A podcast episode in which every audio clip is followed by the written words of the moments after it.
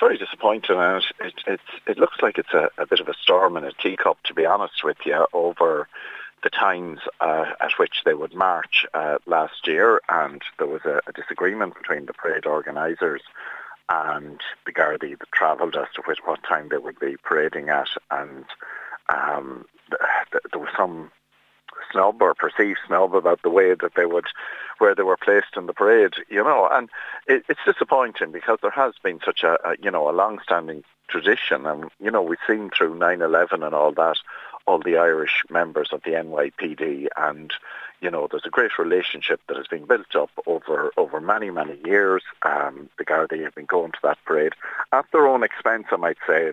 They all each of the Gardaí pay their own travel expenses. And they, you know, it is a real bonding exercise, which, you know, they meet with people who deal with different levels of things. I have two first cousins who were in the NYPD. They've both retired now, but they would have told me about the crack they would have had when the Gardaí would be over for the St Patrick's Day and how they prayed and how they had maintained those relationships and, you know, kept in contact with one another for many years afterwards. And even when they retired, they would always come in and be part of the celebration with the Gardaí because they valued their Irish heritage. And, you know, it's a very strong link, and you know, it'll always give you a bit of pride when you see that, you know, we'd have all our political leaders, and maybe we wouldn't be something, but the Gardaí it's very important that they maintain this, and it doesn't seem, you know, I really just can't see what the problem is, and I suppose, you know, you'd have to think somebody should take a little bit of leadership on this.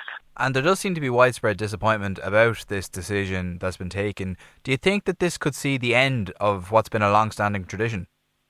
It could, and that would be a total disaster. You know, sometimes, look, I don't know the details of who is what in the New York St. Patrick's Day parade, organising people. But it sounds like somebody is just saying, well, I'll exert my authority and teach them a lesson or whatever. And that would be disappointing to see that on our national day, they still see themselves as Irish people, that on our national day, they would snub the men and women who go out and put their lives on the line for us in the same way as their police do in New York every day. And, you know, we should respect them.